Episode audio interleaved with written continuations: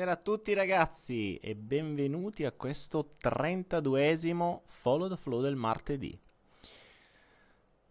Qualcuno mi chiede che cos'è il Follow the Flow, perché potrebbe darsi che ci sia ancora qualcuno che non lo sappia e quindi ogni tanto bisogna ricordare che cos'è il Follow the Flow, ovvero questa è una trasmissione audio casuale, ovvero una ca- trasmissione che segue il flusso dei pensieri e degli eventi del momento o degli eventi del poco prima il Follow the Flow, perché di base eh, il, il, flow è una sorta di flusso di pensieri che continua quello che mi accade nella vita e tutte le varie illuminazioni, conoscenze eh, o qualunque pensiero possa tornare utile anche a voi viene riproposto nel flow. Ha un appuntamento fisso, ovvero il martedì e il giovedì Uh, alle 20.30 ora italiana, sia su Facebook che su YouTube. Siamo onnipresenti. Sto anche cercando di stare da qualche altra parte, ma non ci riesco. Non ha un programma, non ha un tema, ma nulla accadrà per caso e tutto avrà un significato per te che la stai ascoltando, ma solo se ti soffermerai davvero a cercarlo. E questo il vero regalo, il vero dono, il vero segreto del follow the flow. Segui il flusso e lascia che sia. Buonasera a tutti amici miei.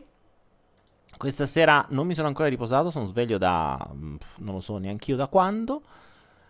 E quindi se sono un po' rincoglionito non ci fate caso. Già si sente con la voce un po' più bassa, ma non ci fate caso perché eh, ho una cosa molto molto molto interessante da, um, con cui iniziare oggi. La perla di oggi.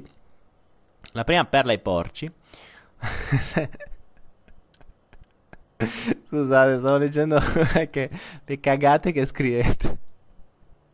Alcuni scrivono cagate, vero da dire. Daniele Pitasi che mi dice viva i culi a pannoloni. Si vede che gli è rimasto come ancora questa cosa del culo a pannolone. Perché il culo a pannolone? Perché ogni tanto mh, nel flusso dei pensieri dico delle corbellerie pazzesche e qualcuna resta storica, no? tipo il culo a pannolone. C'è il culo a palloncino e il culo a pannolino. E poi nel caso... Vabbè, iniziamo sta roba qui.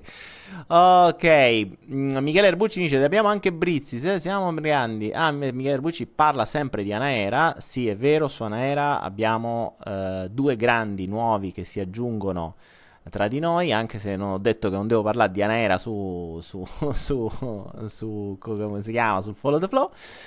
Eh, ma effettivamente sono veramente orgoglioso, come si suol dire, orgoglione, veramente orgoglioso di avere su Anaera anche ehm, sia Brizzi sia Igor Sibaldi. Eh, quindi nei prossimi giorni preparatevi a una inondazione di corsi, abbiamo qualcosa come quasi 100 corsi da dover aggiungere soltanto per Sibaldi e Brizzi e vi garantisco che ne vale la pena, seguiteli perché sono veramente dei grandi e anche loro si, si agganciano, quindi non, non vanno in concorrenza, non si preoccupano della concorrenza perché chi ha qualcosa da dire se ne frega sinceramente se qualcuno uh, gli porta via un utente o meno, se hai un... Uh, se hai dei messaggi da dare non ti interessa chi li prende e, e se qualcuno è più bravo di te te ne freghi. Detto questo, ehm, Lucia Zulian ci dice come avete passato la festa dell'acqua? Eh, bagnati. il, 4, il 13, 14 e 15 era il capodanno thailandese. Eh, di cui il 13 è la festa dell'acqua, quindi vieni letteralmente inondato qualunque passo fai da gavettoni di tutti i tipi. E quindi sì, abbiamo, diciamo è stato abbastanza umido.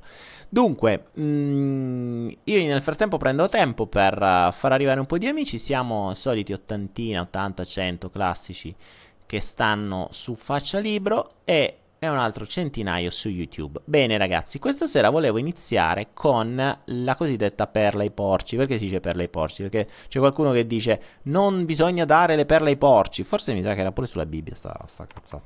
E, mm, in effetti, eh, fermo restando che bene o male siamo tutti porci, quindi va bene così. Le perle che diamo questa sera. La perla che diamo questa sera eh, questo potrebbe essere il cosiddetto momento oh cazzo. Che sono i momenti oh cazzo? Sono quei momenti che quando ti arrivano nella testa ti sorge questa, questa, mh, mm, esclamazione. Quindi quando tutto si chiarisce, quando hai un'illuminazione, quando qualcosa diventa più ovvio, più chiaro nella tua testa, la tua testa dice oh cazzo. poi vedete che veramente era tutto così. E spesso e volentieri i momenti che io chiamo cazzo, adesso YouTube mi banna come al solito perché già l'ho ripetuto quattro volte, sono quei momenti in cui mh, tutto si chiarisce, ma soprattutto tutto diventa semplice. Cioè quello che prima era complessissimo diventa semplice, un po' come... Eh, non so se avete visto il film, quello dove si parla, io non mi ricordo mai il nome, eh, quello dove si parla della macchina Enigma, di quel personaggio che riuscì a eh, durante la guerra mondiale a, mm, a decriptare fondamentalmente, a, a, scoprire il segreto di Enigma, che era questa macchina che usavano i tedeschi per mandare i, le, i messaggi cifrati. E, e, riuscì a salvarci dal, o meglio, a salvare milioni di vite. Poi mm, fu, fu ucciso lui perché era gay, ma vabbè, questa è un'altra storia. Vedetelo quel film che è veramente bello. Non ricordo come si chiama, qualcuno se lo ricorderà e, mm, e, lo potrà scrivere. Dimitation Game, bravo, grande Bruno, Dimitation Game. Eh, guardatelo, ed Enigma è proprio questo il concetto, cioè quando trovate la chiave di, mh, mm, di lettura di, di qualcosa di importante della vostra vita, rischiate di rivedere l'intera vostra vita sotto un'altra chiave, quindi con una con un proprio come quando criptate qualcosa, cioè un messaggio criptato, se voi non avete la chiave di lettura, non ha... Ehm, non ci capite niente. Non ci capite assolutamente niente. Cioè, vedete tanti numeri, lettere, simboli, dove non capite assolutamente niente. Nel momento in cui inserite la password, quindi la vostra chiave di criptaggio, tutto viene decriptato e il, e il messaggio può essere letto. La vostra vita, la nostra vita, non è poi così diversa mh, mm, cerchiamo di comprendere tante cose, a volte ci rendiamo la vita veramente difficile, quando in realtà quando si comprende la chiave diventa tutto molto molto molto più facile. Io stasera vi do una chiave, vi do una chiave di lettura, ovviamente non è per tutti, attenzione, nel senso che eh, questa chiave può essere, o meglio, qualcuno di voi ci si ritroverà, perché uno schema abbastanza classico, ma che a volte è molto nascosto, spesso è molto nascosto e soprattutto viene viene, mh, mm, come dire, uh, uh, viene, viene, viene, mm, viene mascherato da tutta una serie di comportamenti che possono far sembrare tutt'altro. Insomma, di che cosa sto parlando? Sto parlando, que- sto parlando di questo, ovvero uno dei, mh, mm, dei traumi più grandi delle persone è l'abbandono. L'abbandono spesso e volentieri mh, mm, genera il bisogno di accettazione. Quanti di voi hanno il bisogno di accettazione veramente importante? Avete fatto il ehm, avete seguito il corso sui bisogni, il video sui bisogni del salto quantico, avete fatto l'esercizio e probabilmente avrete scoperto molti di voi che hanno il bisogno di accettazione. Cosa accade col bisogno di accettazione? Il bisogno di accettazione prevede che in qualche modo, cioè o meglio, voi tenderete a fare di tutto per essere accettati dalle persone attorno a voi e soprattutto dalle persone importanti per voi. Premesso che il bisogno di accettazione spesso e volentieri avviene o per un abbandono o per un rifiuto. Quindi i miei genitori non mi volevano? Ok, io gli devo dimostrare che hanno fatto bene a crescermi. Uh, I miei genitori mi hanno rifiutato? Bene, io devo fare di tutto per farmi accettare. I miei genitori mi hanno abbandonato nella culla quando ero piccolo, mh, mm, per, che ne so, un giorno a casa della nonna, mi è venuto il trauma da abbandono. Idem, mi nasce l'accettazione, devo farmi accettare così non mi abbandonano più. Questi bisogni sono talmente tanto potenti che possono condizionare completamente la nostra vita. Che cosa accade? A volte, e probabilmente qualcuno di voi sa, sa o pensa di averlo, Mm, c'è la cosiddetta ferita da rifiuto, ovvero le persone che vengono rifiutate. E spesso e volentieri, appunto, la ferita viene vista come una ferita, quindi come un trauma che genera, quindi una sorta di trauma generante, una sorta di seme, eh, se lo volessimo dire come una colonna portante di, di, di Uh, di, come se, se, se, stessimo, se, avessimo visto Inside Out, per esempio, l'avremmo detta come una colonna portante. Quindi il rifiuto potrebbe essere una colonna portante Quindi un trauma che può generare mille altre cose e ci sta. Se leggiamo i libri sulle ferite, il rifiuto viene sempre messo tra le ferite primarie. Insomma, tutta una serie di cose. E in teoria tutti ci raccontano che il rifiuto è una ferita. E fin qui ci siamo. Molto spesso lo è. Ma che cosa accade quando la mente utilizza il rifiuto non più come una ferita, ma come uno strumento? Attenzione perché qui c'è l'inghippo. Qui mi dite che non si sente. Attenzione che c'è l'inghippo. Che vuol dire usare il rifiuto come strumento e non come ferita? Adesso vi spiego uno dei, degli schemi che spesso e volentieri accade. E poi alzate la mano, o meglio, mettete tanti. se vi ritrovate in questa cosa, cliccate tanti diti. Di... Quando se vedo i... tutti i diti gialli che vengono fuori, lo so che non si dice diti. Non mi venite a dire, ah, non si dice diti, lo so. ehm, quindi cliccate su... sui diti gialli se qualcuno di voi si ritrova in quello che vi sto per dire.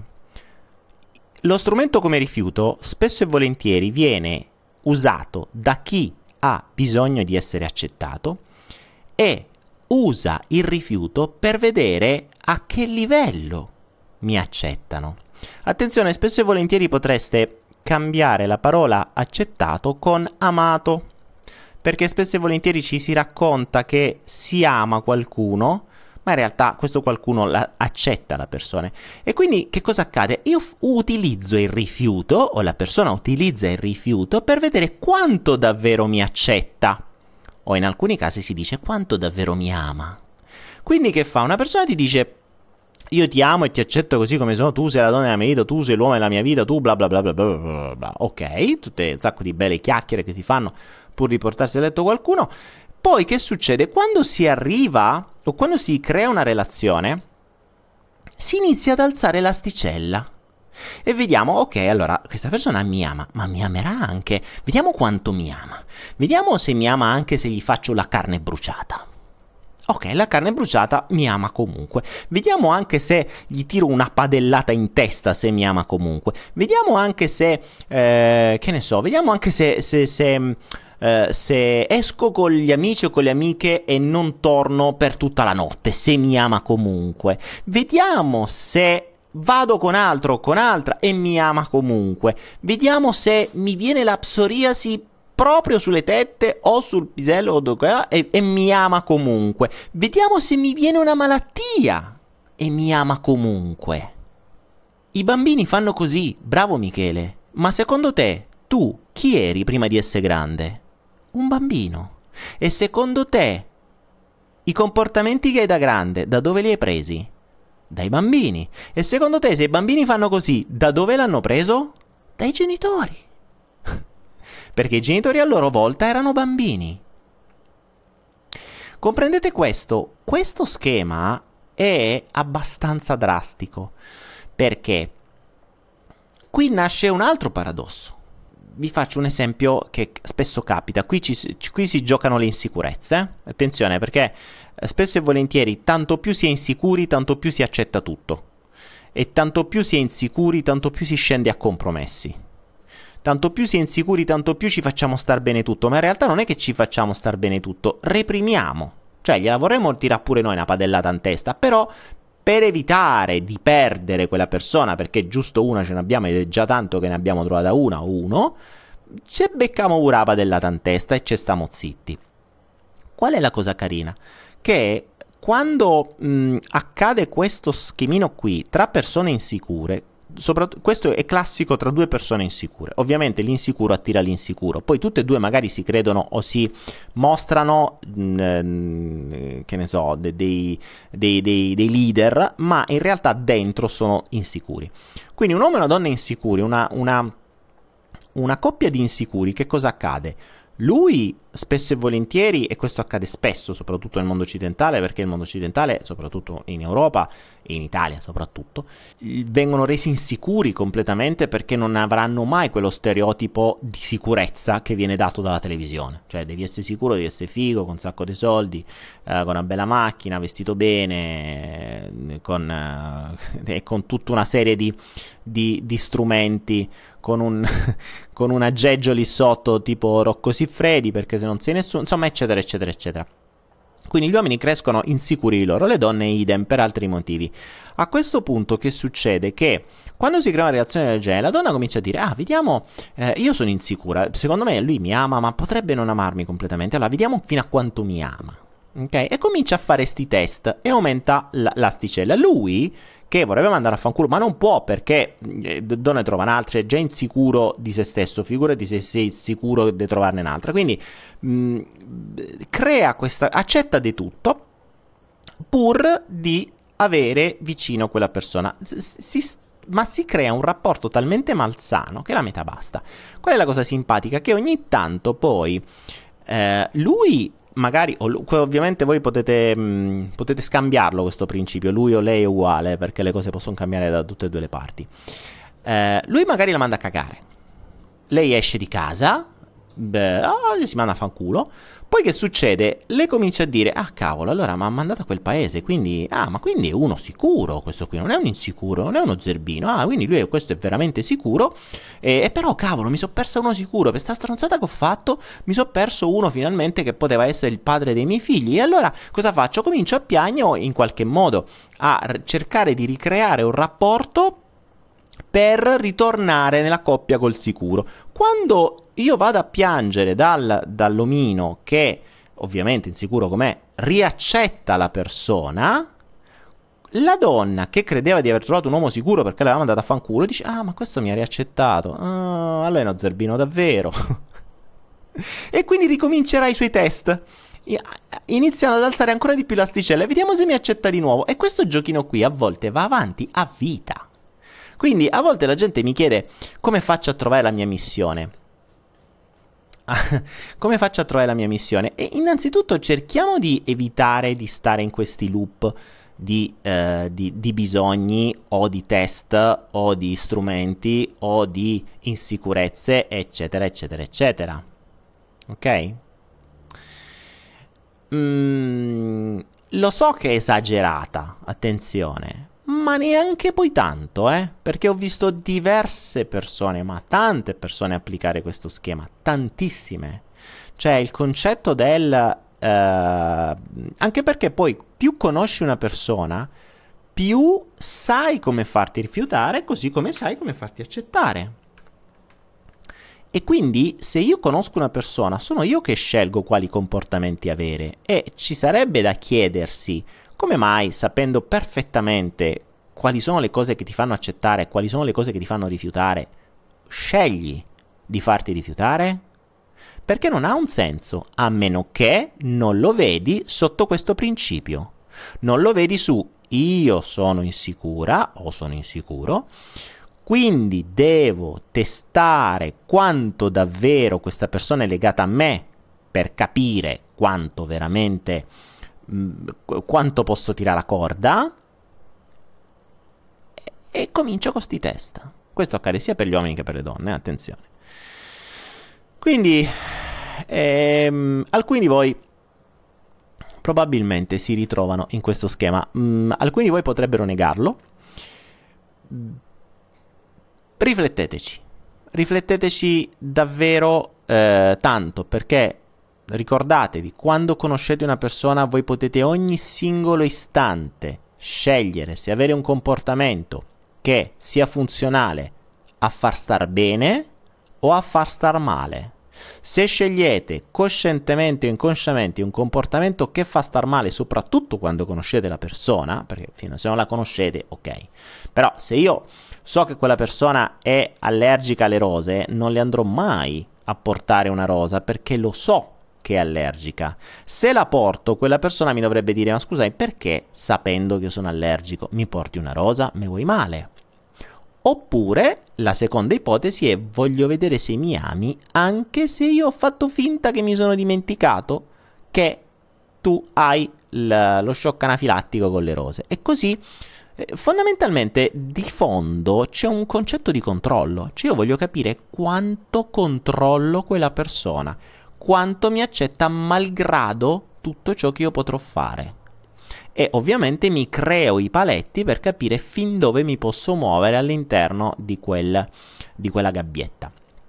Insomma, è, è uno schemino abbastanza mm, neanche tanto complesso perché quando lo capite diventa molto più facile. Quindi, detto questo, questa è la prima perla, ovvero il rifiuto come strumento per testare quanto ho il controllo di una persona. Ok? Uh, Marilisa, come si esce da questo schema? Beh, innanzitutto diventandone coscienti, perché nel momento in cui ne diventi coscienti, cosciente eh, puoi interromperlo coscientemente. Eh, ho esperienza di persone che applicano questo schema e che lo hanno applicato da una vita, ma non erano coscienti capite? Quindi nel momento in cui sveli questo schema o lo comprendi da fuori, a parte lo vedi applicato nella tua vita migliaia di volte e quindi ti rendi conto che è veramente uno schema, non è una cosa che ti ho raccontato io e che hai fatto soltanto una volta nella vita, ma ehm, in quel momento ne diventi cosciente. C- cosa vuol dire ne diventi cosciente? Vuol dire che lo porti sotto nella tua attenzione selettiva. L'attenzione selettiva è il principio fondamentale della nostra mente che mh, mm, io ricordo sempre l'attenzione selettiva, se comprendete l'attenzione selettiva comprendete come funziona la vostra mente. Cioè di miliardi di cose che la mente osserva, vede, fa, dice, eccetera, lei ne tiene a mente, o meglio, ne tiene sotto l'attenzione selettiva soltanto un tot. Cos'è un'attenzione selettiva? Immaginate un magazzino enorme, un hangar enorme, pieno di miliardi di cose, con una sola lampadina al centro. Una lampadina al centro che fa un po' di luce, che fa un cono di luce. Ora, tutto ciò che di quel magazzino buio viene messo sotto quel cono di luce starà nella nostra attenzione selettiva. Ciò vorrà dire che noi la vedremo. E ecco perché quando le persone vedono qualcosa in voi, in realtà è perché loro la conoscono bene quando qualcuno vede, che ne so, l'avarizia in una persona che ha di fronte, è perché lei per prima o lui per primo è avaro. Uh, se una persona vede il giudizio negli altri, notate le persone che dicono ah, eh, tutti mi giudicano, sono le prime che costantemente giudicano gli altri, ma è ovvio, perché hanno il giudizio nell'attenzione selettiva, se no non se ne accorgerebbero. Ricordo che l'attenzione selettiva è stesso, è, il principio per cui se voi vi comprate una, so, una Fiat Panda rossa, la vostra città si riempie di Fiat Panda rosse. In realtà c'erano anche prima, ma improvvisamente la Fiat Panda rossa viene messa sotto l'attenzione selettiva, quindi la vedete. Ok, questo è un principio di base. Quindi è molto semplice vedere quali sono, comprendere le persone, basta farle parlare.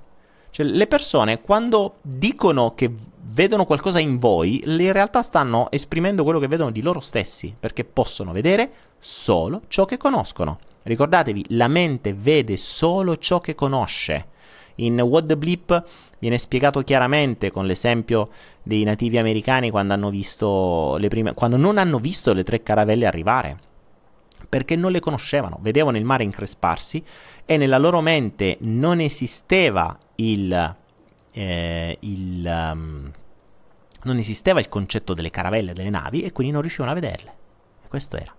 Valentina Piga mi dice che dici delle persone che litigano e anziché cercare un confronto decidono di non rivolgersi più la parola.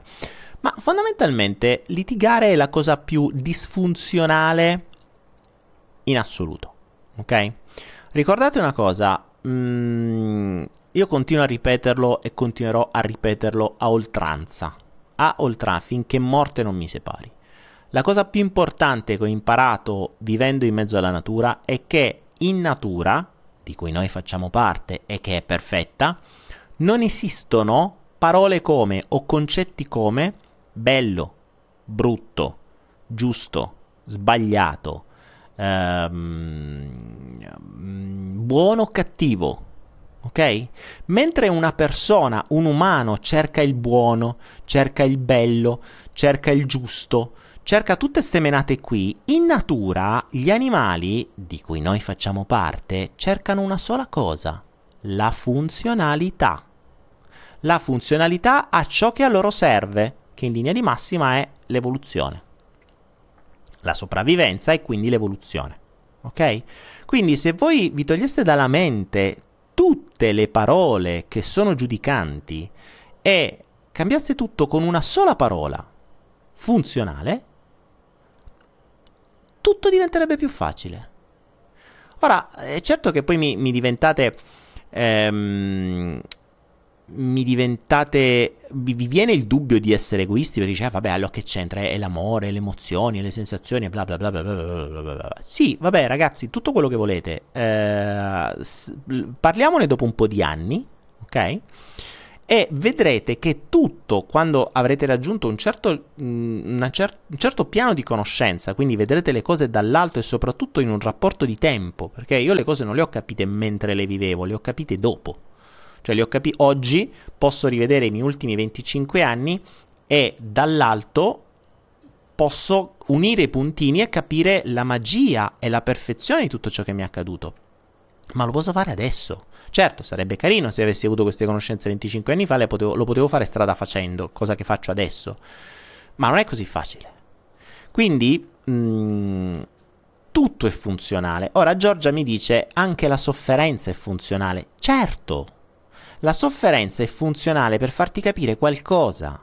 I nostri genitori, una volta, quando ci volevano far capire qualcosa, ci davano uno schiaffo in faccia e noi lo capivamo. Non lo facevamo più. È vero o no? Quindi la sofferenza è funzionale? Sì, se è fatta bene. Negli animali è funzionale. Il, um, il, padre o la madre, in genere la madre, di un cucciolo, non gli fa male perché deve sfogare i suoi cazzi sul cucciolo.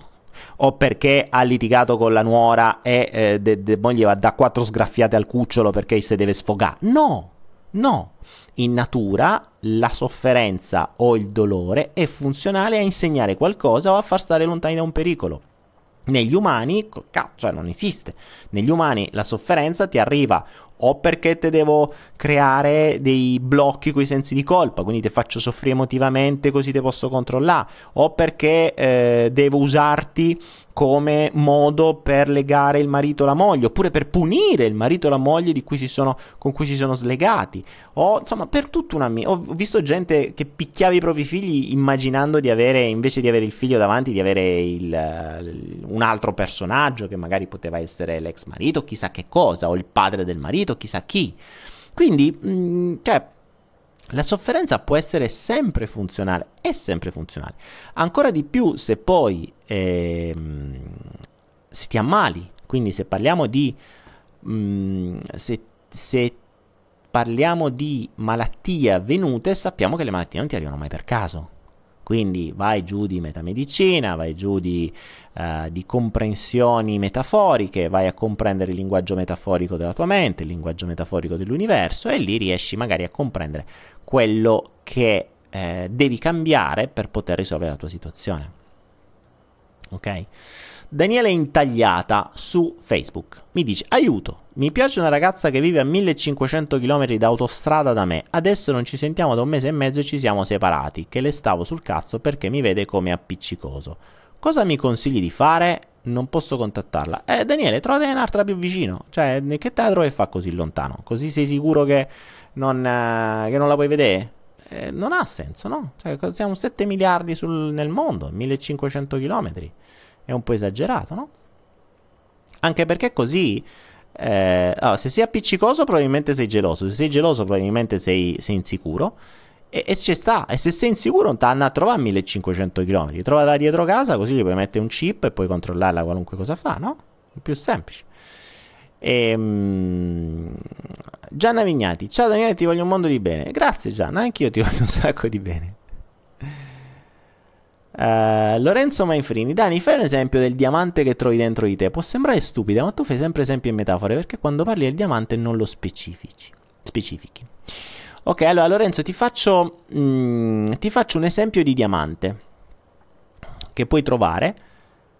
Eh, non mi chiedere come lo puoi trovare perché ci sono diversi modi. Mm, io qui ti parlo di una cosa specifica. Ecco, questo ad esempio è, è uno dei tanti modi eclatanti per, mm, per trovarlo. Cioè, che, che mi accadde. Eh, una volta io t- incontrai una persona eh, una donna che da piccola era sempre stata trattata dalla madre malissimo, ma proprio malissimo con parolacce, cioè la, la, umiliava, tipo zoccola puttana, cioè proprio chiamandola in maniera molto molto molto drastica. Eh, la vestiva malissimo, le tagliava i capelli come un maschio, quindi faceva di tutto per renderla brutta.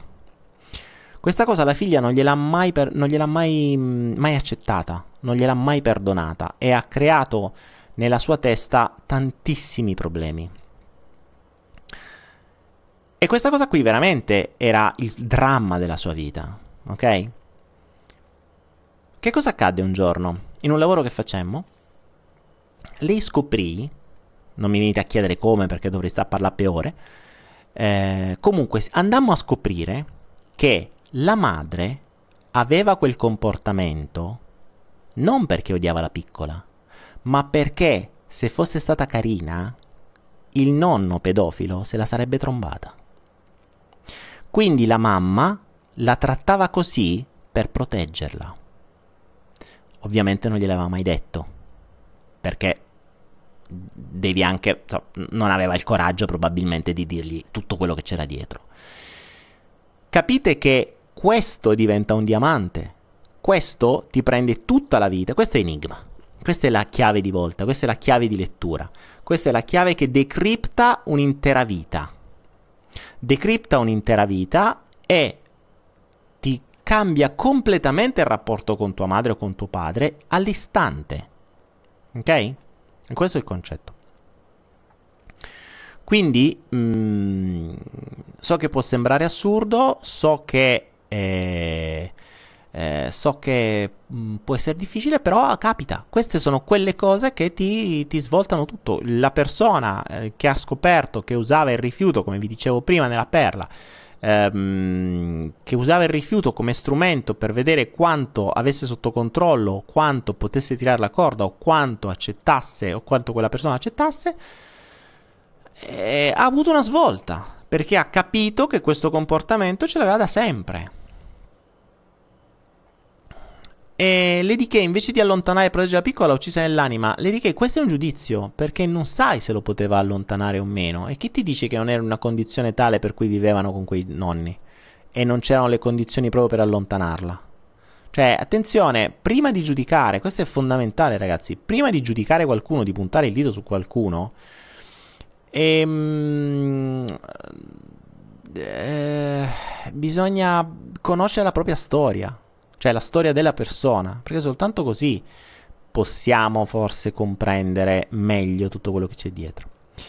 Daniele Intagliata, comunque, questo è sempre quello della ragazza a 1500 km, superare l'insicurezza e la gelosia o sti traumi, cosa consigli di fare? Allora, Daniele Intagliata, io ero molto peggio di te, eh, ciò che mi ha permesso di... Mm, eh, ciò che mi ha permesso di uscirne è stata la conoscenza. La conoscenza mi ha reso più sicuro, allora, comincia a studiare comunicazione. Innanzitutto, se, vedi se sai parlare italiano, perché spesso e volentieri è difficile pure parlare italiano. Quindi, uno, se sai parlare italiano. Due, quando sai parlare italiano, cerca di capire come dire le cose.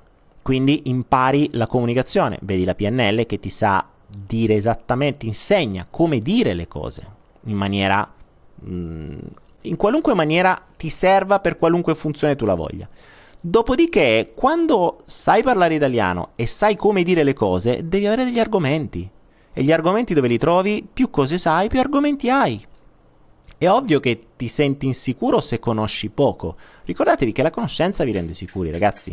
Cioè, se voi state a un tavolo con 50 laureati, 10 scienziati, 30 dottori, e 20 formatori e voi fate il postino, ci sta che vi sentite un po' insicuri, perché probabilmente nella vostra mente dite cavolo, io ho fatto tutta la mia vita a fare il postino, quindi la mia conoscenza è delle strade di Roma. per esempio.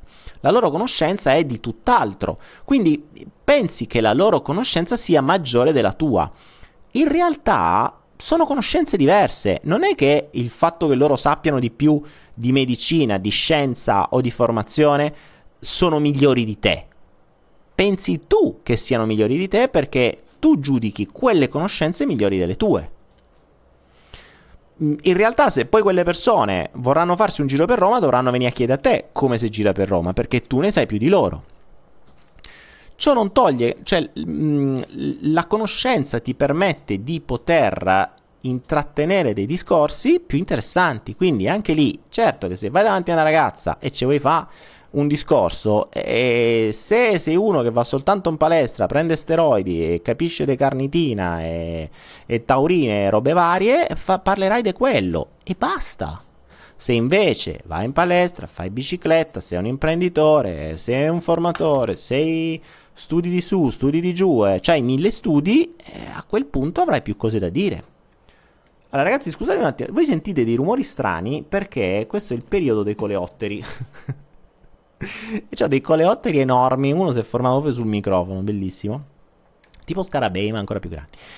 E qui se li friggono, noi qui li lasciamo volare e avendo luce ovunque, cioè quella poca luce che c'è in giro, siamo pieni di coleotteri. Quindi se sentite dei tipo elicotteri che girano qui vicino, non mi stanno venendo a cercare, ma sono loro. Um, Lorenzo Manfrini mi dice perché quando ti piace una ragazza sei timido e quando non ti piace sei disinvolto e tranquillo? Come si fa a essere uguali con entrambi? Lorenzo, questa è una bella domanda, dimmelo tu. Dimmelo tu perché a te capita. Perché? Perché probabilmente hai dentro di te un concetto innanzitutto di standard. Perché ti piace una ragazza, sei timido e quando non ti piace sei disinvolto. Qual è il tuo standard di ti piace e non ti piace? Quindi hai uno standard di bellezza che dice questa è figa e chissà quanti ce n'ha meglio di me.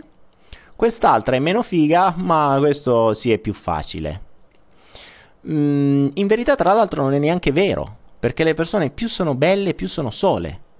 Uh, la bellezza, l'altezza, la bassezza, cioè gli estremi, sono sempre un casino perché tendono a portare la persona a essere troppo sola, a essere esclusa.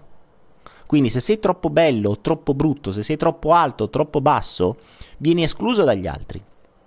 Questo è una cosa abbastanza normale. Eh, infatti c'è un film, ehm, per assurdo, se eh, trovate un gruppo, pers- un gruppo, di donne, un gruppo di uomini, quello più facile o più facile da conquistare è quella più bella o quello più bello. Ovviamente dovete avere le palle di andarci e anche lì dovete sapere anche che dire e come dirle. Perché se andate lì e l'unica cosa che sapete dire è eh, andiamo a cena assieme, ti posso offrire uno spritz e poi davanti allo spritz, ah bello lo spritz, che ne pari dello spritz? Ne hai bevuti altri di spritz e parlate solo di spritz, dopo un po' insomma eh, te manda a quel paese. Quindi andiamo un po' avanti, dai. Oggi sto... Sì, troppo ricco, troppo povero. Insomma, mh, mm, ma troppo ricco è difficile che, resti, che viene escluso, fidati. troppo povero può essere escluso. Troppo ricco non viene escluso ma per altri motivi. Che figura se li perde viene escluso immediatamente.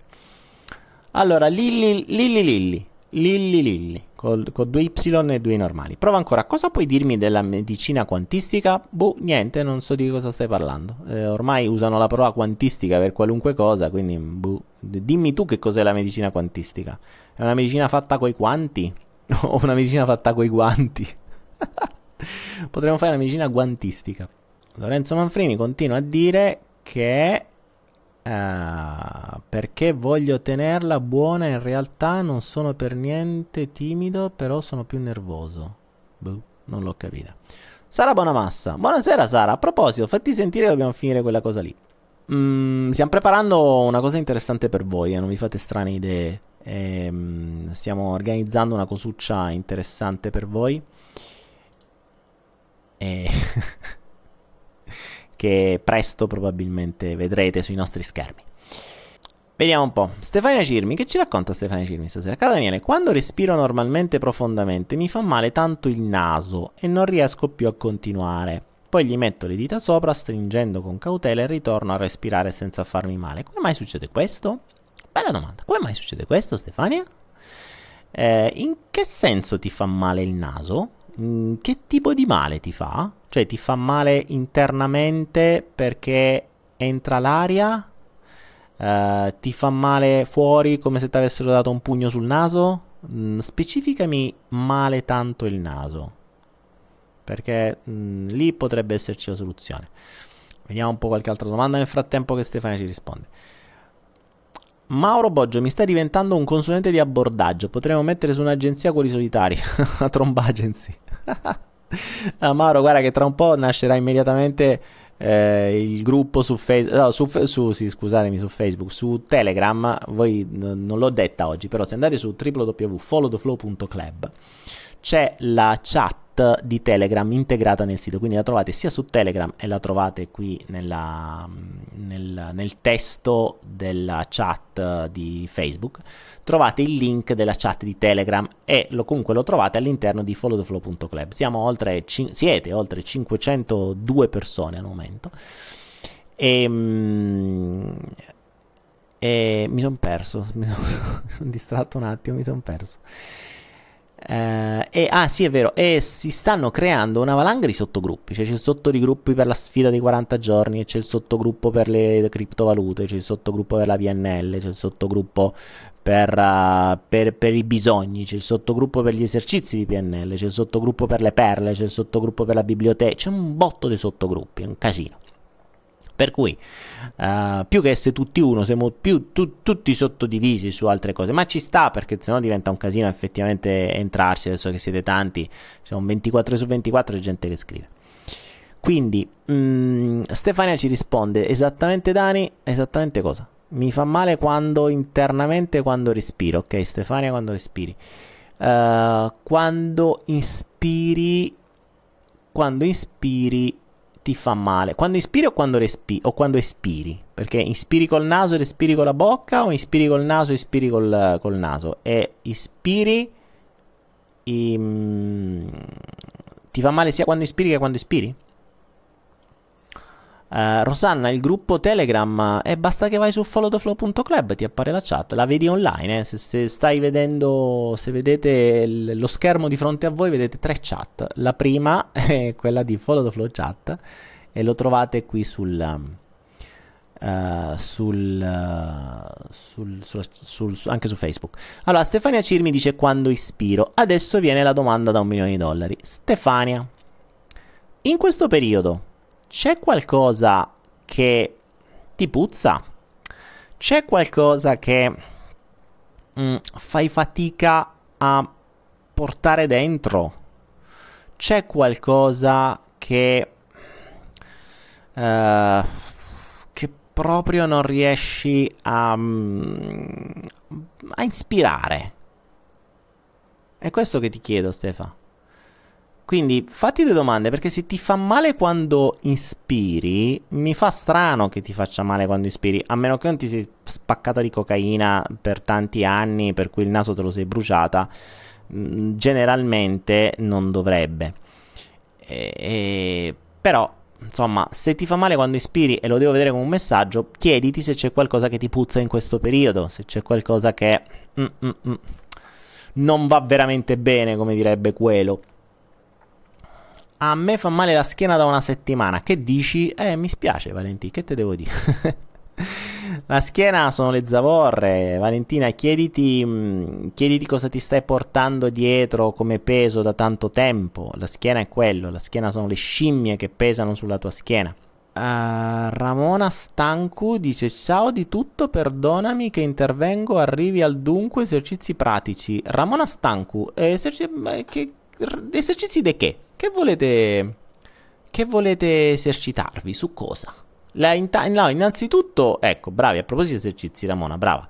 Avete fatto tutti gli altri esercizi che vi ho dato fino ad oggi? Perché, eh, eh voi gli esercizi, vediamo se li avete fatti. Per commento di prima per la ragazza. Qual è il commento di prima per la ragazza, Ramona? Uh, non, non, non, spiegatemi perché so, leggo tre chat e diventa un casino. Marco, e quando si tappa il naso alla sera e non riesci a respirare tutta la notte, con chi dormi, Marco? Che, di, di cui non vuoi sentirne l'odore? Oddio, che brutta cosa che ho detto adesso. Eh, speriamo che speriamo che dormi da solo.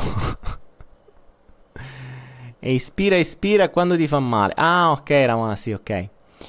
Ehm, sì, dicevamo il discorso di ispira, ispira. Eh, ecco, appunto, Stefania. Beh, sicuramente ci sono quelle cose e allora ti ho dato la risposta. Ecco perché ti fa male il naso, perché in me, appunto in meditazione, la meditazione, visto che forse non te lo riesci ancora a far arrivare con la mente e con le immagini, te lo fa capire in, um, te lo fa capire con i dolori. Quindi te lo fa capire in maniera tale che tu lo venga a dire qua e che io ti possa dare questo spunto. Quindi lavora, eh, magari medita di meno o medita in maniera tale da risolverti o da comprendere o da trovare le chiavi o da diventare consapevole di tutti quei casini che ancora oggi ti puzzano. Questo è tutto. Marco, eh, ok, risponditi a quella domanda allora. Mm, pensaci. Rossana di Fraia, uh, oggi siamo in zona... abbiamo iniziato con le malattie. Abbiamo iniziato con le malattie. Rossana di Fraia, ciao Daniele, mi fa male l'occhio sinistro, brucia e sensazione di corpo estraneo dentro. Ah, bella questa. C'hai un corpo estraneo nella tua vita? Che ti brucia? E che te rode, Rosanna? La cosa simpatica è che se ascoltate quello che le persone vi dicono, ehm, spesso e volentieri vi danno già la soluzione. Quindi Rosanna ha questa, eh, questo occhio che brucia una sensazione di corpo estraneo e, e la prima cosa che mi viene da dirti è che cos'è che non vuoi vedere di estraneo? all'interno della tua vita oggi, che fai finta di non vedere e che brucia ad averlo nella tua vita oggi? Forse qualche relazione, forse qualcosa che dovresti avere il coraggio di vedere, quindi dovresti aprire gli occhi? Ok? Pensa a questo e fammi sapere, Rosanna, se ha qualche senso quello che ti sto dicendo. Uh... Mm, Daniele, come faccio? Allora, Daniele Benigno su YouTube mi dice: Daniele, come faccio a non giudicare e non lamentarmi più? E inizia. Eh, come fai? inizia, a blocca- inizia a contare fino a 10 prima di parlare. Questa è la cosa più interessante. Ho fatto un video sul, um, del demotivatore che si chiama Conta fino a 10. Ecco, inizia con quello che è la cosa più semplice. Sara Pizzinga. Oh, quante domande oggi? Eh, oggi, quando, quando, usciamo con, quando partiamo con le, con le malattie, c'è di tutto. Sara Pizzinga, eczema sulle guance. Eczema sulle guance e. Um, eczema sulle guance. Che effetto ti fa avere l'eczema sulle guance, Sara? Uh, cosa pensi delle costellazioni? Ma ne ho già, ne ho già parlato. Uh, ne ho già parlato. Delle costellazioni, sinceramente, dipende dal costellatore. Cioè, tutto funziona, tutto non funziona. E... Uh, io sono molto scettico sul funzionamento di tantissime cose. Uh, oggi come oggi, tra l'altro, rimetto in ballo anche tutto quello che facevo io. Perché ehm, tante cose eh, le vedo da un punto di vista diverso. Rosanna di Fraia mi dice sì, grazie Daniele. Ok, quindi hai capito Rosanna qual era il concetto. Uh, Sara Pizzinga, che ha l'eczema sulle guance, mi dice bruciano quando sono a disagio. Eccole là. Allora, l'eczema sulle guance può essere una metafora della guancia rossa quando sei a disagio. Quindi il, il, um, il sentirsi, uh, come si dice, mm, l'avere vergogna, ecco Uh, quindi Sara ti direi lavora sulla tua vergogna. Lavora sulla tua vergogna perché l'eczema probabilmente ti sta ricordando che hai la vergogna che ti sta ancora dando fastidio. Uh, oggi proprio se andiamo così, siamo usciti con le cose. La pipì acida, alimentazione errata, eh sì, uno bevi. Miki, Miki cosplay. Uh, se hai pipì acida, pipì acida immagino che l'hai testata con un... Uh, o l'hai assaggiata, ma non lo so, oppure l'hai testata con, uh, con una cartina al tornasole o con un tester di pH. E, um, quindi mangia più frutta e verdura e soprattutto verdura a foglia verde che sono le cose più eh, più alcaline, bevi acqua alcalina, bevi tanta acqua e magari un paio di bicchieroni al giorno di acqua bicarbonato e limone, vedi che la pipì diventa, ma soprattutto tutto il tuo corpo diventa diventa um, uh, diventa molto più alcalino. Sara Pizzinga, grazie, ok, ci siamo, abbiamo preso anche in questo caso. Silvia De Martino, dermatite al cuoio capelluto. Ehm, allora, Uh, la prima cosa che mi viene in mente, Silvia, per quanto riguarda il cuoio capelluto, è hai troppi pensieri. Perché? Se hai troppi pensieri, troppi pensieri ti dico troppe rotture de palle, troppo stress, troppi processi cerebrali complicati di cui non riesci a portare a termine. Quando la testa ha troppi pensieri, letteralmente si scalda. Cioè, noi abbiamo dei circuiti elettrici in testa, quindi quando tr- gira troppa elettricità il, il circuito si scalda. E per raffreddarlo, eh, vai a toccare il cuoio capelluto. Anche la perdita di capelli spesso e volentieri per, si hanno troppi pensieri. Quindi mm, rifletti su questo. Poi ovviamente io vi sto dicendo quello che mi viene a flusso. Eh. Eh, chiaramente date sempre uno sguardo su metamedicina e tutto il resto. Anna Messina, problemi di prostata. problemi con la sessualità, Anna Messina, problemi con, uh, con la propria sessualità, problemi con la, l'essere, l'essere, uomo, sentirsi uomo, il proprio ruolo di uomo uh, e cose del genere. A Rosa Andreola o Andreola, come si fa a superare un forte stato di sconforto, depressione e ansia? Beh, innanzitutto se, dipende da dove ti arriva. Dipende da dove ti arriva. Mm, se, se, cominci a ragionare in funzione di ciò che qui stiamo parlando, cioè di trovare un, uh, di trovare un dono in quello che ti accade, allora quello che ti ha creato sconforto potrebbe essere quello che ti ha dato il vero dono, cioè che ti ha, ti ha dato quella svolta. Ovvio che nel momento in cui ti accade potresti non vederla, Ehm, s- ci sono tantissime persone qui, sono certo che ci sono centinaia di voi che eh, gli è accaduto qualcosa di mh, mm, abbastanza traumatico nella vita e in quel momento l'hanno visto come un dramma. Ma a distanza di 5, 10, 15 o 20 anni, oggi lo vedono come il miglior dono della loro vita perché se non fosse accaduto esattamente quell'evento, che può essere stato un incidente, che può essere stato un, um, non so, un, uh, un licenziamento, che può essere stata una delusione, che può essere stato una, un lascito, eccetera. E in quell'istante lo vedono come drammatico. Pensate che, eh, tanto per darvi un esempio, spesso e volentieri sono gli eventi traumatici che danno quel punto di volta che poi fa schizzare le persone in alto. Ehm, WhatsApp. Eh, il creatore di WhatsApp, prima di diventare il creatore di WhatsApp, aveva fatto richiesta per lavorare dentro Facebook. Facebook l'ha bocciato.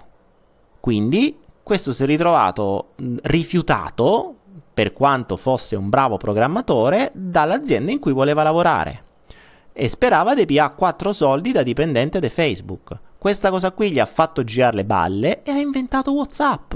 WhatsApp se l'è comprato Facebook dandogli mi pare 6 biliardi, miliardi di dollari, più non so quante share della sua società. Quindi era meglio se gli pagava 2000 euro al mese come dipendente, ma probabilmente se l'avesse preso come dipendente non avrebbe mai avuto l'idea di WhatsApp. Starebbe a fare qualche programmino di Facebook. Ecco perché il, spesso e volentieri i traumi o i momenti di sconforto sono quei momenti che diventano il vostro vero motore. Ma io sono il primo, eh, il mio fallimento quando, quando, persi tutto è stato il mio momento migliore. Allora avrei voluto mettere alla gogna tutte quelle persone che mi hanno fregato, rubato, messo in concorrenza, rubato i clienti, rubato il materiale, fatto le sole, eccetera. Allora avrei voluto. Oggi ti dico, mh, mm, se potessi gli farei una statua d'oro, sinceramente. Cioè, se potessi gli farei una statua d'oro.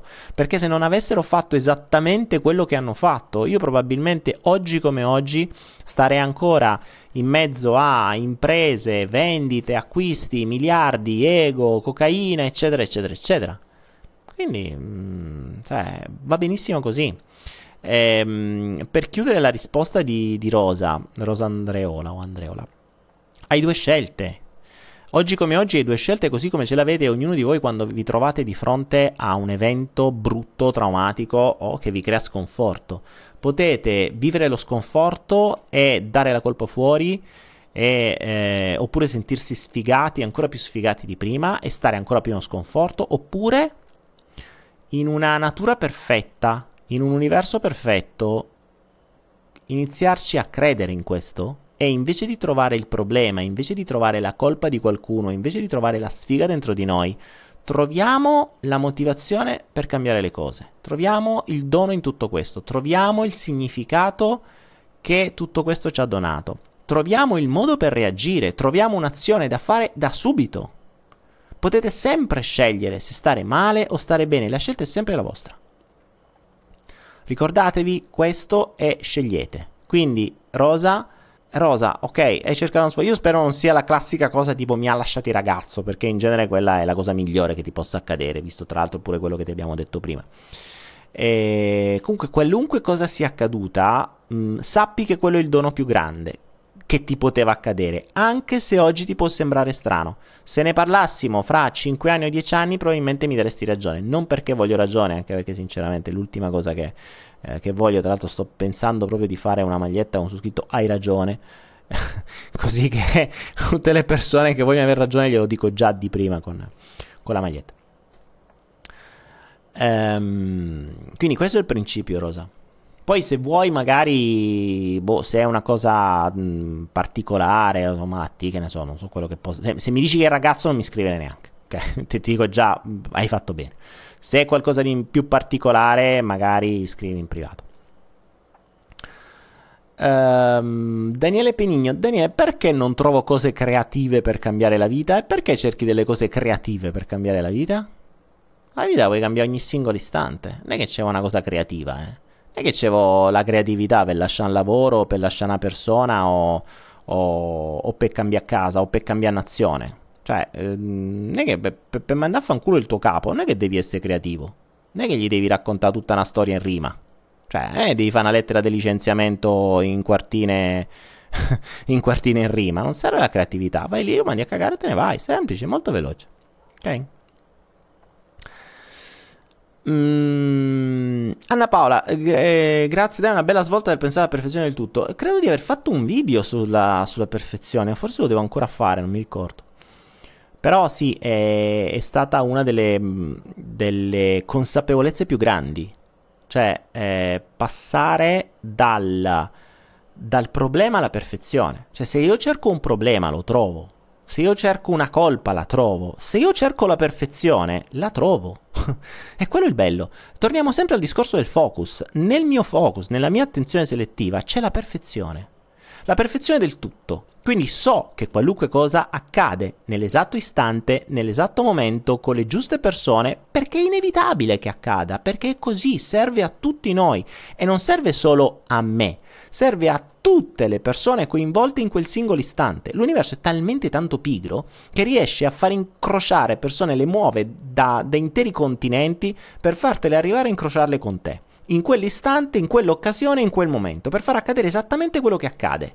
Ora, puoi dare la colpa agli altri, puoi dare la colpa a te stesso, oppure puoi fermarti e dire, cazzo, che perfezione pazzesca. E quando comprendi perché è perfetto, comprendi che quella scena si è creata perché uno si doveva ricordare della madre, l'altro si deve ricordare che si deve risolvere un'altra cosa, un altro deve comprendere la perfezione del tutto, eccetera, eccetera, eccetera. Se cercate la perfezione la troverete sempre. Se non la cercate non la troverete mai. Questa è la vera differenza. Uh, Tiziano De Luca mi dice: eh, Conosci la storia e le scoperte di Ettore Majorana? Se sì, cosa ne pensi? Mm, oddio, Tiziano, ne ho sentito parlare ma non ho mai approfondito di Majorana, per cui non so proprio che dirti. Se mi parli di Tesla, ti so dire di Tesla, ma di... Uh, e sentite questi rumori, sono tutti coleotteri che rimbalzano contro il soffitto. Uh, Filippo Bisogni dice: Daniele, conosci qualche trader sportivo? Cosa ne pensi in merito? Trader sportivo sono quelli che scommettono. Cioè, adesso vengono chiamati trader sportivi, ma sono praticamente gli scommettitori. C'è un coleottero proprio vicino allo schermo, giustamente attirato. Ma poi sono bellissimi, sono tutti colorati, sono fantastici, fanno un casino e una madonna. Ecco, ad esempio, prendiamo spunto dal coleottero. Il coleottero è un animale, cercatelo, talmente goffo è, è talmente eh, strano che non potrebbe volare. Cioè, per le leggi dell'aerodinamica, lui e qualche altro animale come il, um, il calabrone, che sono molto simili per alcuni versi, non potrebbero volare, non possono volare. Cioè, non, è impossibile fare un aereo a forma di coleottero, non volerebbe mai. Eppure, sto coleottero che sta davanti a me, che sta salendo adesso sul monitor, non lo sa, fortunatamente, che la, secondo la scienza lui non può volare e vola lo stesso. Questa è una figata se ci pensate, eh? Perché spesso e volentieri la maggior parte delle, delle, persone non fanno le cose perché sono convinte di farlo. Tra l'altro è simpaticissimo perché sta cercando di arrampicarsi sullo schermo ma scivola. è bellissimo. Non è un geco che ha le, le, le, zampe appiccicose, lui non ce la fa. È bellissimo di stare, di stare in mezzo alla natura. Um, Tiago Ranzani su Facebook mi chiede, il bambino che fa la pipì a letto, quali traumi porta con sé? Eh, Tiago, allora, innanzitutto dipende quanti anni ha. Due, se gliel'avete insegnato. Tre, eh, potrebbe essere un modo per attirare l'attenzione. Mm, potrebbe essere un modo per, la, per, attirare l'attenzione oppure potrebbe essere un modo per eh, lasciare andare qualcosa che non riesce più a trattenere. Quindi è costretto a trattenere, trattenere, trattenere e poi di notte la lascia andare. Ricordate sempre il linguaggio metaforico, eh? potrebbe, boh, magari potrebbe essere una cazzata quella che ho detto, eh? però io vi do spunti, poi voi l'applicate alla vostra, alla vostra realtà, magari vi dà ecco, un momento di, di, di svolta o vi fa comprendere qualcosa.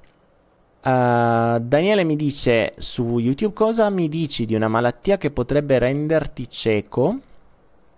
Come vivere con una consapevolezza del genere? Mm, allora, eh, bah, renderti cieco potrebbe essere, ti dirò, eh, io spesso e volentieri vi, mm, vi, vi, consiglio di stare bendati, perché quando si sta ciechi, eh, quindi quando non si, non si, vede, la vita si comprende in un modo completamente diverso.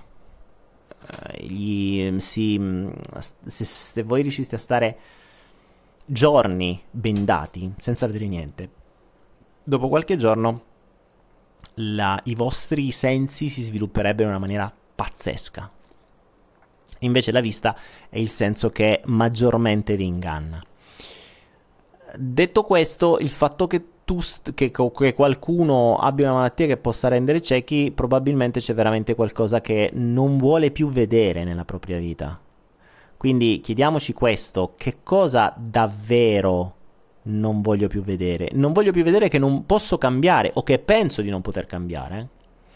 Eh, ricordiamoci che spesso la malattia, qualunque essa sia, potrebbe, ehm, potrebbe essere una soluzione a un problema che non riusciamo a risolvere in altre maniere. Ok? Erminia Iannone, Erminia, è da un botto di tempo che non ti sento, è vero? Ci sentivamo tanto tempo fa, forse ci conosciamo anche di persona, non mi ricordo. Ciao Daniele, un forte attaccamento alla mamma da cosa proviene? Non parlo solo di uomini, ma anche da donne sopra i 30. Eh, Ermina, da quanto la mamma è stata brava a farsi attaccare? Eh, quello è il bello spesso e volentieri, probabilmente da un bisogno di, uh, da un problema di abbandono da parte della madre e un ulteriore problema di abbandono trasferito da figlio al figlio. Quindi per paura d'abbandono non si staccano. O per paura d'abbandono la madre, spesso e volentieri i bambini vengono fatti per paura d'abbandono. Quindi io per non essere abbandonata, per avere qualcuno sempre sotto controllo, faccio un figlio. Poi quando ho 15 anni ne faccio un altro. Quindi quando eh, ricordatevi sempre, ad esempio, le persone che fanno figli a distanza di molti anni, mh, inconsciamente potrebbero replicare lo schema della scimmia. Cioè eh, sanno che il, la coppia rimane attaccata per lo svezzamento. Quando un bambino è svezzato, 15, 16, 17 anni, ne famo un altro. Così dobbiamo ricominciare ad avere l'uomo vicino o la donna vicino perché devono crescere, eccetera, eccetera, eccetera. Quindi questo potrebbe essere un, uno schema abbastanza conosciuto. Mm, Daniele Benigno mi dice: Daniele, come faccio ad avere saggezza e compassione sempre nonostante tutto? Eh, studia, studia e comprendi. Prima studia come fare e poi stai tanto con te stesso. Osserva fuori, osserva fuori, osserva dentro, osserva la perfezione. Cioè, quando passi dal problema alla perfezione. Credo di averlo fatto un video, ragazzi, che si chiama Dal problema alla perfezione, o una cosa del genere. Boh, verificate, manco mi ricordo più. Oggi ho visto c'ho tipo 500 video sul mio, sul mio canale, per cui non ricordo più neanche i video che ho fatto. Tra l'altro abbiamo fatto, credo, 5 anni di salto quantico, credo, qualche giorno fa. Quindi, Salvatore Di Iana. Ecco, io con la domanda di Salvatore Di Iana mi mm, chiuderei perché siamo a un'ora e 12.52 e siamo a 140. Come al solito non c'è nessun numero doppio quando li guardo io. Mi dice Daniele su Facebook, mm, ma se superiamo i conflitti, dove troviamo la forza per continuare a vivere? Questa domanda è bella perché è una cosa in cui mi ci ritrovo non tanto sulla sulla forza di vivere, attenzione, ma sulla motivazione a fare. La maggior parte, come ho spiegato in alcuni dei video, la maggior parte della motivazione a fare, fare, fare, affaccendarsi, sbrigare, fare, dire, spesso e volentieri è una soddisfazione di un bisogno di fondo. Quindi tanto più mi sento sfigato, per esempio, quindi tanto più mi sento insicuro, tanto più devo dimostrare al mondo che non lo sono. E quindi faccio 700 aziende, mi pompo dei muscoli, faccio i miliardi, bla bla bla bla bla. Perché ha un senso, cioè lo facevo anch'io. Eh, più sfigato ero, più facevo miliardi, perché credevo che così mi sarei riscattato nei confronti del mondo. Sì, è vero, pompi ancora di più l'ego, sì, un insicuro coi miliardi, cioè non è che cambia qualcosa oppure sei un insicuro con i muscoli grandi, oppure sei insicuro con una casa grande, eccetera, eccetera. Diverso invece quando te li risolvi. Quando te li risolvi acquisisci una sicurezza in te stesso, ma non perché acquisisci, cioè non è che chissà che acquisisci, mm, ti, come dire, ti depuri di quelle cagate che hai in testa. Quando quelle scompaiono, le motivazioni per cui facevi la maggior parte delle azioni scompaiono. Per cui a quel punto, non essendo più mosso dai bisogni, sei tu che scegli quello che davvero vuoi fare. E ti muovi verso le tue reali passioni. Oppure semplicemente potresti fare una vita tranquilla e beata senza doverti sbattere la mattina alla sera facendo quello che ti piace. Se vuoi dormire tutto il giorno dormi, se vuoi trombare tutto il giorno trombi, se vuoi mangiare tutto il giorno magni. Che te frega? Perché tanto se non hai più problemi di corpo, non di corpo che non fai in bagno, se non hai più problemi del tuo fisico di accettazione, mh, mm, mangi quello che ti pare. Ma la cosa strana quale sarà? Che se non hai più problemi di accettazione, mangi e non ingrassi. Perché non hai più da comprendere questo se te li sei davvero risolti. C'è da dire un'altra cosa, però, eh, mi ricordo che mi ha fatto la domanda. Ah, Salvatore. Mm, Salvatore, quello che tu dici, sì, ok, bello, si può fare, ma ti posso garantire che risolversi tutti i traumi, risolversi tutti i problemi, risolversi tutto quello che c'è, ehm, lo vedo quasi un'utopia. La vedo veramente quasi un'utopia. Perché abbiamo talmente tante cose e talmente tanto collegate, talmente tanto ramificate tra di loro, che il mio Mm, ciò che adoro di più è comprendere e osservare la mente umana con tutte le sue ramificazioni all'interno di una persona. Le persone pensano e mi scrivono dicendo Uh, ma sai, ho, ho, questo problema, perché pensano di averne solo uno, e mi chiedono qual è il video esatto e a quale minuto esattamente devo andare a vedere per risolverlo? Cioè, di fondo le persone, uno, pensano di avere solo un problema e in realtà quello non è il problema, perché in genere quella è la copertura, anzi forse è la soluzione. Due, non hanno voglia di sbattersi per niente nel cambiamento. Tre, mm, non hanno voglia di sporcarsi le mani perché sperano di farlo fare qualcun altro, perché loro hanno buttato merda nel loro container per una vita, però adesso sperano che qualcuno glielo svuoti. E tre, sperano che risolvendo una cosa si risolva tutto. Cioè, ragazzi, i problemi, i traumi, i casini, le fonti di stress, le scimmie non sono univoche non sono slegate, sono tutte collegate. Voi dovete immaginare la vostra testa come una foresta, una foresta dove ci sono alberi altissimi, che sono quelli che spiccano, quelli che sono gli alberi maestri, quelli grandi. Poi ci sono gli alberelli un po' più piccoli, quelli ancora più piccoli, quelli più piccoli c'è il sottobosco, ci sono tutte. c'è una, una, una, una tale eh, diversità di fauna all'interno del vos- della vostra foresta impossibile già conoscerla tutta. Mm, il fatto che voi vediate un albero davanti a voi non è neanche detto che sia il più grande, forse lo vedete solo perché sta proprio davanti a voi. E, magari sta proprio davanti a voi perché cerca di distogliervi da quello che realmente è l'albero maestro, cioè il vero problema o il vero trauma. Ammesso che ci sia da cambiarlo e che non sia funzionale. Quindi, insomma, ce n'è da ragionare. Ricordatevi che in natura, e qui arriviamo una, all'ultima parte, e chiudo perché siamo già a un'ora e 18. Mm, una cosa qui, su cui mi sto muovendo in questo periodo, e forse l'avevo già accennato, è una consapevolezza abbastanza ovvia. ovvia. Che in natura gli animali non cambiano niente. Cioè, nessun animale cambia il proprio ambiente circostante. La maggior parte di loro lo usa. Non lo cambia. Nella maniera più pigra e funzionale possibile quindi col minimo sbattimento e col massimo risultato. Ho lasciato un motorino fermo per un periodo di tempo, le formiche hanno visto che non zoofilava nessuno e invece di fare un bel formicaio scava dentro eh, la terra e rischi che trovi gli animali e te sporchi e fai e dici tutte le formiche che stavano a dire ma perché dobbiamo fare sto formicaio? Se questo ha lasciato il motorino lì famo direttamente le uova dentro il bauletto del suo motorino è protetto non ci piove dentro è chiuso fa caldo che vuoi di più? Ce l'abbiamo già pronto e si sono, sono trasmutate tutte lì hanno fatto un bel formicaio all'interno del mio motorino e quella volta che qualcuno ci ha messo il culo sopra si è ritrovato tutte le formiche addosso.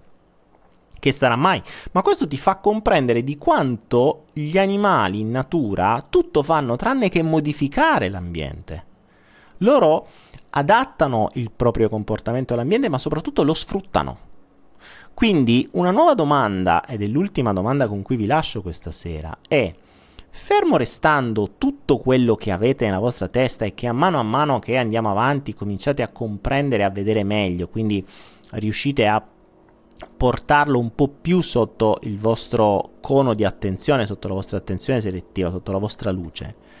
A mano a mano che andate avanti, è vero che si può cambiare tutto, per carità, insomma, con tanta fatica ed è obiettivamente difficile ok? Perché ci sono dei cambiamenti che avvengono, i cambiamenti possono avvenire, è il lungo termine che vi frega. Perché immaginate di stare dentro una foresta, voi potete anche prendere l'albero più grande oppure uno dei tanti alberi e, e, e buttarlo giù. Ma la foresta è talmente tanto fitta che nell'arco di pochissimo vi ricrea qualcosa lì sopra. Quindi voi non fate in tempo a radere al suolo tutta la foresta, togliete un albero, mentre vi spostate dall'altra parte, quel buco già viene ricoperto. E viene ricoperto da cosa? Dalla vegetazione che già c'è, quindi da ciò che avete nella vostra testa, perché solo quello cresce, non è che avete messo qualcosa di nuovo. Ecco perché vi dico, alla base del cambiamento dovete prima mettere cose nuove dentro la vostra testa, nuove conoscenze. Le nuove conoscenze vi permetteranno di trovare nuove soluzioni a problemi vecchi. Questa è la prima cosa interessante. Quindi le persone sperano di continuare a bersi gli spritz tutti i giorni e cambiare le cose. Una volta che hai imparato a fare uno spritz, al massimo puoi usare queste conoscenze per miscelare qualcosa all'interno della tua testa così che possa frizzare un po' di più. Ma oltre questa conoscenza non ne hai per cambiare le cose. Il pensiero laterale ti permette, o il pensiero creativo ti permette di mettere tutte le conoscenze che hai, shakerarle davvero e creare una soluzione nuova. Ma più conoscenze hai, meglio è. Io mi ritrovo ad applicare conoscenze di computer sulla mente umana, conoscenze di criptovalute mus- sulla muscolatura e conoscenze di impianti elettrici sul, sugli schemi delle persone. Cioè, sono le cose che accadono attorno a me che mi danno gli insegnamenti. Ovvio che più so, più conosco, più trovo soluzioni devo avere chiaramente la capacità di unire le cose. Ricordatevi, in uno dei primi, eh, in uno dei primi follow eh, dissi, usai questa metafora che rimane sempre fondamentale. La vostra mente è vero che ha miliardi di neuroni, ma è anche vero che la maggior parte di loro non sono collegati. Cioè, hanno sì dei collegamenti, ma non sono collegati tra tutti loro. Non è che ogni neurone è collegato a tutti gli altri, è collegato ad altri che ha una conoscenza. Quindi è un po' come se voi aveste all'interno della vostra casa migliaia di computer, ma nessuno di loro è collegato all'altro, quindi la loro potenza di calcolo non è unita, ma è disgiunta, è disunita. Quindi mh, ogni computer sa fare una cosa, eh, ma se tutti assieme si unissero e usassero le loro conoscenze, la soluzione sarebbe molto più veloce, che guarda caso quello di cui vi sto parlando è la base delle criptovalute. Ecco perché dalle criptovalute ho imparato tanto, perché um, le criptovalute ci insegnano l'unione delle conoscenze per risolvere lo stesso problema, cioè un unico problema. E questo è importante. Ecco perché si fanno i brainstorming, ecco perché spesso avete bisogno di qualcuno esterno che vi faccia vedere le cose da un altro punto di vista, perché ha altre conoscenze. Ed ecco perché dovreste iniziare a frequentare o avere dei rapporti con delle persone che hanno conoscenze diverse dalle vostre, perché se lo fate nel vostro gruppo di pari, il cosiddetto gruppo di pari, cioè quelli come voi, quindi quelli che avete attirato normalmente, quelli che avete attirato normalmente sono quelli che um, ragionano alla, alla, vostra stessa lunghezza d'onda. Alla vostra stessa lunghezza d'onda, l- le conoscenze spesso e volentieri sono le stesse. Quindi se voi uscite con le colleghe di lavoro o con i colleghi di lavoro e tutti quanti fate i magazzinieri o tutti quanti fate gli estetisti o tutti quanti fate i parrucchieri, le vostre conoscenze, bene o male, sono tutti gli stessi, tutte le stesse. Quindi per creare qualcosa di diverso, quindi per vedere qualcosa di diverso, dovete avere conoscenze diverse o dovete stare assieme a persone che hanno conoscenze diverse. E questo è il bello. Ok? Angela mi dice: Sì, infatti ci sei tu adesso. Angela, è vero, ma io non vi vedo. E quello è il bello, il brutto anzi. Mm, quello che io faccio notare a quelle poche persone che hanno la sfiga di starmi vicino eh, è come potendoli osservare ogni singolo istante ti permette di poter osservare i loro schemi e tirarli fuori, ma il, a volte gli schemi li vedi o i comportamenti li vedi a distanza di giorni, di settimane, di mesi, dopo che hai visto n comportamenti e li metti assieme. Ecco perché non ha senso, io non faccio coaching private, non ha senso. Io non ti posso stare in un'ora a vedere, cioè mi racconteresti le, le, i tuoi drammi e io ci dovrei credere, ok? Potrei entrare nella tua testa e vedere se è vero o meno, ma vedrei comunque al, di una foresta immensa, vedrei un piccolo spaccato che non mi farebbe capire il puzzle intero. Per capire il puzzle intero dovrei, mh, mm, dovrei veramente vivere con te mesi o anni. O costantemente, cioè 24 ore su 24. Soltanto così potrei comprendere come ci si comporta nei, nelle varie occasioni, come ci si comporta con le persone, come ci si comporta con i genitori, come ci si comporta da soli, come ci si comporta a tavola, a cena, a letto, in qualunque maniera, in qualunque cosa. Perché come in piccolo così in grande. Quindi, Michael Weiss, questa è la perla ai porci. Qual era? Me la sono scordato. Oddio, qual era quello di cui stavo parlando? Del, um, del, del, del, del... Di che stavo parlando? Mi sono perso. Siamo passati ai computer, le cose... Oddio. Di cosa stavo parlando? Mi sono perso. Ecco, questo è il brutto del visivo. Il visivo segue il flusso dei pensieri, e meno male che si chiama follow the flow, perché sono fortunato per questo.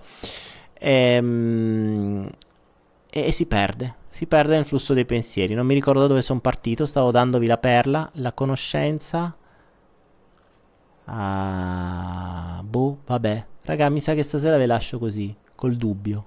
Anzi, vi lascio, ecco, usiamo questa come finale perché se nulla accade per caso, se nulla accade per caso, anche questo serve nel flusso. Michael Weiss pensi che io sia uscito dal flusso, ma il flusso è dentro di me, è fuori di me ed è ovunque attorno a me. Quindi, se questo è accaduto, è perché dovevo fare il finale parlandovi dell'ultima perla, ovvero la cosa più dannosa che può accadere e che potete fare a una mente umana. Fate attenzione a che non accada mai con voi. Fate attenzione, se non volete veramente male a una persona, a non farla mai con nessuno. La cosa peggiore che possa accadere a una mente umana è quella che è accaduta oggi qui, l'interrogativo sospeso. L'interrogativo sospeso crea un loop nella mente che non verrà mai chiuso. È il caso in cui venite lasciati senza che vi venga data una spiegazione. Quella persona ve la ricorderete a vita, a vita, per un semplice motivo, perché ci saranno dei neuroni all'interno della vostra testa che continueranno a girare e a farsi la domanda perché mi ha lasciato, perché mi ha lasciato, perché mi ha lasciato, perché mi ha lasciato. E non troverete mai una risposta, o comunque sia anche se la trovate, non sapete se sarà vera, quindi comincerà, ricontinuerà a cercare le risposte. E questo è. L'interrogativo sospeso è qualcosa che deve essere sempre chiuso. Chiudete i rapporti con le persone senza mai avere un sospeso. Questo vi toglierà delle scimmie a vita sulla vostra testa. E ovviamente non lasciate dei sospesi aperti nelle persone.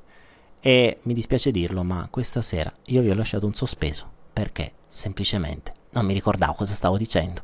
Quindi seguitevi la registrazione e probabilmente il finale ce l'avete lì. Grazie a tutti ragazzi, ci vediamo giovedì.